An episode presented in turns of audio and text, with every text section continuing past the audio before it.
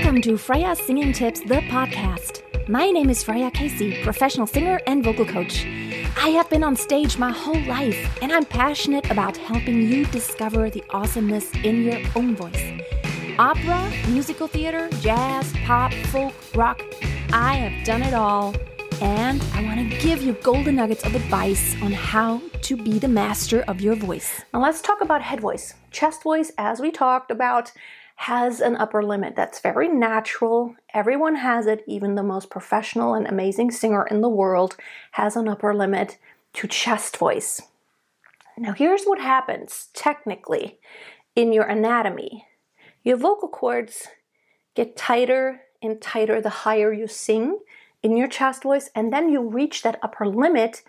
They can't get more tight and more tense and faster vibrating with that approach. So your body is really, really cool. It has this mechanism where the larynx kind of tilts that whole apparatus, that whole like that whole that whole structure where the vocal cords are attached. And that helps the vocal cords stretch even thinner so you can produce higher pitches. It doesn't hurt, it's just a normal thing. So, ma ma ma ma ma ma ma ma. My chest voice is getting really, really strained now. So, what my body wants to do naturally is like, oh, see, I can go really high. But that is the tilted version of my voice, meaning now I'm in head register. The reason why it's called that is that there's a lot more vibration in these structures that are in your head. We did this last time. When you speak kind of in your middle to low voice, there's a lot of chest vibration right here happening. But even already in chest voice, the higher you get, ma ma ma ma ma, the less you feel it vibrate here. Now, when you sing in head voice, if you do kind of the Vulcan mind melting, when you put your fingers here you can, even when you speak in chest voice, you can feel vibration in different structures. I feel it right here. Sometimes I feel it more here. So there's all these things vibrating. So your cheeks, your jaw, your forehead, all of those structures can vibrate. You probably could even just go into your forehead here, but um, it's mostly on the front of your face. But do this, and now do me a favor. do a regular speaking. Hello, I love to sing. And now we're going to go, I love to sing. Now, the reason why you can't feel a lot of vibration then is because it's very fast. And when it's really fast, your fingers can't really tell it's actually moving. But there's more vibration in those structures around here when you sing in head voice, which is why it's named that way. But the most important thing for you to remember is head voice is the highest part of your voice. It doesn't mean you couldn't take your head voice lower, just as you can take your chest voice higher and train to stay in chest voice when you go a little bit higher there's a defined limit on the top for chest voice, and the same goes for head voice. There's a defined limit on the bottom for your head voice. So, if you sing in head voice, ah, if it if it just feels really easy to go lower and lower and lower until the lowest pitch you can possibly sing, probably you might not be in head voice anymore. Because here's the thing. In order to sing low pitches, your vocal cords have to shorten and thicken. And that becomes really hard when your larynx is still tilted. That's why you won't really usually get a strong tone when you go really low in your voice and you try to stay in head voice. It's like, oh, it just sounds really, it's hard, it's strained, it's breathy. But let's talk about just proper head voice. Now I'm speaking, and I'm usually not ever speaking in head voice, except when I screech or when I'm excited, I go like, oh yes, oh. So let's just do it like a sigh. Ah, ah, ah. make sure you're really, really high up in your voice. And if it's very breathy, that's okay. If you're not very trained in your head voice, different voice types have different kind of I don't want to call it problems, but predispositions. So if you are a lighter, brighter voice, probably it's a lot easier for you to do a proper head voice that goes really high. And if you're a more darker, heavier voice, it might be even difficult to find your head voice. So what you want to think of is that little girl. Um, it's like, oh yes, hello. You want to speak? Hi, hello. How are you? And what really helps is to think of bright and high and not too dark. So when we go lower in head voice, so ma ma ma ma ma ma ma, it should get really really breathy and it should get hard when you go lower. If it's too easy, you might be in that area where you're starting to mix and that laryngeal tilt that helps you be in head voice we talked about it in the first video about chest voice. It might be causing that you can't really have your vocal cords in that short, thick state, which we need for low pitches because the vibration needs to be slow. So let's start with establishing your middle to high head voice.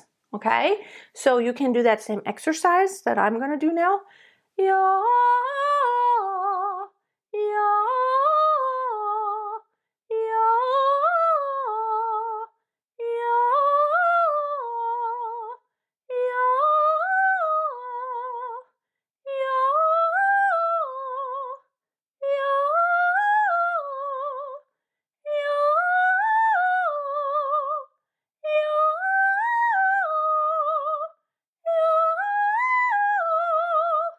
And it's also normal that on the top it will be difficult. So we get really high. This is what happens.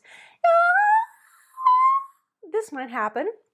Don't worry about it. It's normal. You have a normal upper limit just as you have a low, normal, natural lower limit. But what's really important is that you feel the difference between I'm speaking now and I'm in head voice now. Hello, hello there. How are you? Should feel almost like very posh, right? So, like, oh yeah, would you like a cup of tea, my dear? Oh yes, that is very a posh sound, high and posh, and it's all. It's like you know, it sounds kind of artificial because that's not how we would normally speak. However, I have had students. Um, I've had someone from uh, England who kind of went into head voice just quite a bit when she talked. And she went back and forth a lot um, just because of the natural melody of her language. It just required her to do that. And that was her, not everyone from England does that, but it was like, oh yeah, she was quite a bit in head voice.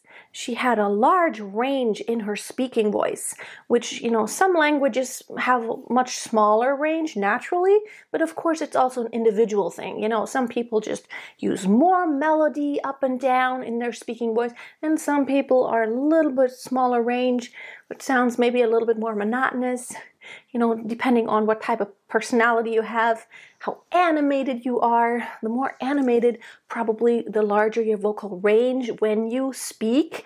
But generally, when we speak, we don't use the full range. When we sing, of course, we want to use a lot more of our vocal range, which requires us to use both registers most of the time. And even if you are a classical soprano, which means you want to have that head voice sound really all the time, you will need your chest voice at some point. There are some arias, even for high sopranos, that require you to go sometimes all the way to A3. Ta. Um, I have videos about that, but um, you don't want to sound like suddenly you're like a whole different person. You're singing in head voice, and then you're singing in chest voice, so even in your head voice, you can make it lighter or darker.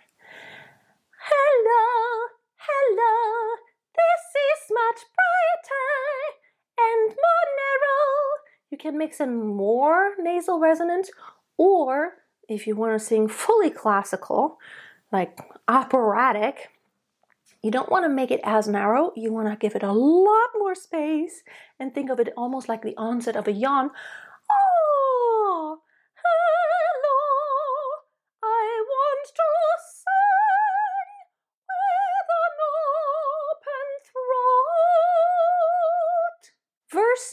Sing pop, hello, hello. I don't want to sound like I'm singing an opera, but I still need my head voice. So I hope this helps you feel the sensation. And again, I think it's so important to be very clear about the difference between the two registers in your voice. What does it feel like? What does it sound like? And how do you make sure you always know what you're doing? Because it's a big difference. It makes a big difference whether you're in chest voice or in head voice. And in order to even start experimenting with your mix and transitions and falsetto, you have to be clear about where your chest voice ends and begins and where your head voice ends and begins and where, you know, how does it feel? What does it sound like? Just the brightness or the color of the voice doesn't always give it away. The best thing is to start with really feeling the difference, you know, really starting with, okay, full chest voice and full head voice. and then, only then, should you actually start thinking about worrying about the nuances of both because there are many nuances, and that's what makes it so difficult. Um, it would be really easy if I just told you, well, chest voice is just lower and head voice is just higher, but that's not what it is. You can sing head voice lower and you can sing chest voice higher. It's a gray area, and that's why it's not as easy as saying, well, chest voice is just the heavier kind, and head voice is just the lighter, brighter kind. No, I can sing head voice Oh, quite heavy and dark, and I can sing chest voice quite high and bright. Hello, I am still in chest voice or darker. See, that's just that's what makes it difficult. And I've seen a lot of videos explained that like, oh, okay, chest voice is just your lower, and you know, if you're like heavier, you're in head chest voice, and your head voice is just your higher register.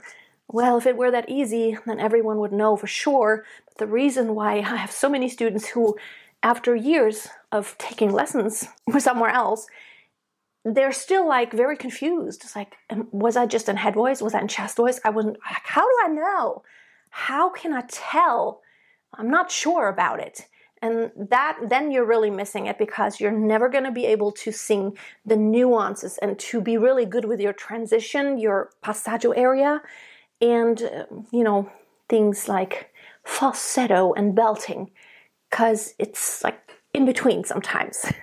And so be clear about the both chest and head first and the nuances of those registers and then you can do the more advanced things.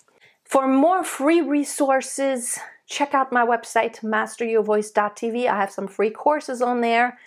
Check those out I also have my signature course, which is a paid one, Back to the Basics. It has more than 70 lessons about all the areas of your voice chest voice, head voice, mixed voice, whistle register, transitions, the larynx, the pharynx, the lips, the tongue, the cheeks.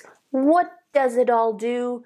And how does it have an effect on your singing and phrasing everything, all the elements that have to do with singing it. It's not just throwing a bunch of exercises at you, it's really in depth explanations and then adding some exercises to apply what you just learned. I think it's really important. I work like that, I learn like that. I want to understand why am I doing something? How is it actually working? What's the technicality of it all?